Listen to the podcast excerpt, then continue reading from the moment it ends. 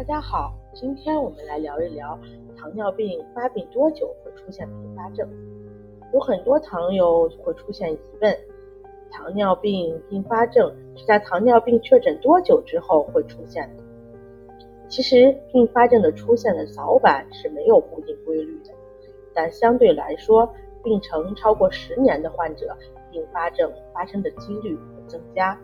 容易导致糖尿病并发症的因素是糖尿病病史长、血糖控制不佳、血糖波动大，合并有高血压、心脏病、高血脂、动脉粥样硬化等其他疾病，有吸烟史等等。所以，糖友们在日常生活中要饮食规律、合理控糖、定期复诊。您明白了吗？关注我，了解更多的糖尿病知识。下期见。拜拜。